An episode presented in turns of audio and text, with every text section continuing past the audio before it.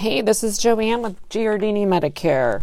Another Cobra story today. We have probably one really good, which means really bad, Cobra story every month. So the other day, I got an email from a person in Texas who is over age 65. He turned 65 last fall, and he was sort of updating me on to what's going on with him. And he said he is leaving his employer, but they're going to, the good thing is they're going to give him four months of employer paid Cobra coverage.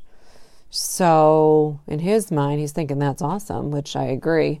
So, in his mind, number two things. Number one, he's not understanding that the Cobra insurance, though it is identical and looks and feels and acts identically to your current insurance while you're working, becomes totally different when you are over age 65 and when you're in you're Medicare eligible.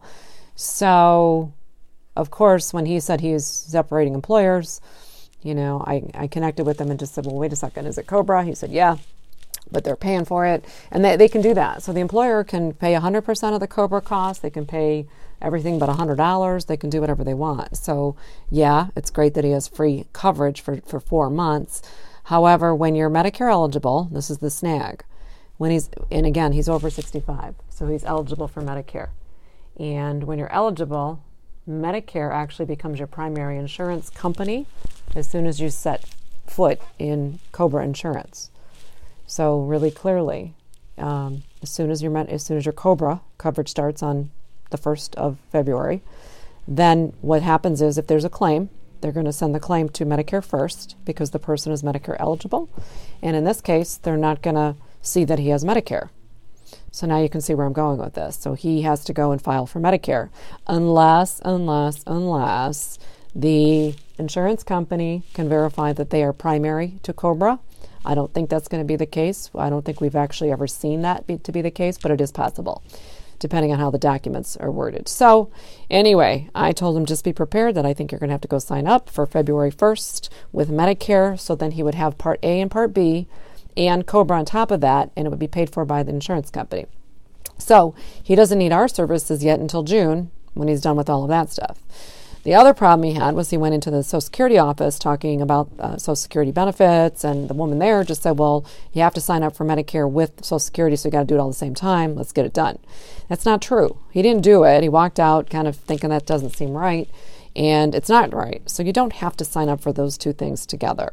So she proceeded. She gave him the wrong forms. She told him to come back for you know a, a June start date for Medicare because he doesn't need it because he has a work insurance. Again, it's Cobra. So she was wrong there. She didn't ask if it was Cobra. She just thought it was employer insurance, and he's thinking it's employer insurance. So this gets really confusing, and I understand that. So then the third thing was, you know, HR never said a word about it being any conflict with Medicare. And the funniest part, not funny at all, is that he said, Well, I just thought I'd get signed up with Medicare last fall because everybody, and what everybody means is that your friends and your families and your neighbors and your whatever, everybody everybody told him that since he was turning 65 that he's just going to be enrolled and the card would show up in his mailbox and he'd have medicare. So i asked him are you collecting social security? Which i already knew he wasn't. And he said of course not. No. So no your your you know your medicare id card is not going to show up in your mailbox.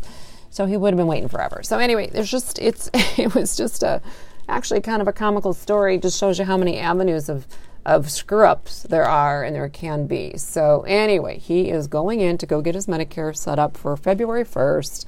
He's going to have Part A and Part B plus Cobra for February, March, April, and May. He's all set. He's going to come back and he'll get a Medigap or a Medicare Advantage plan with us starting June 1st.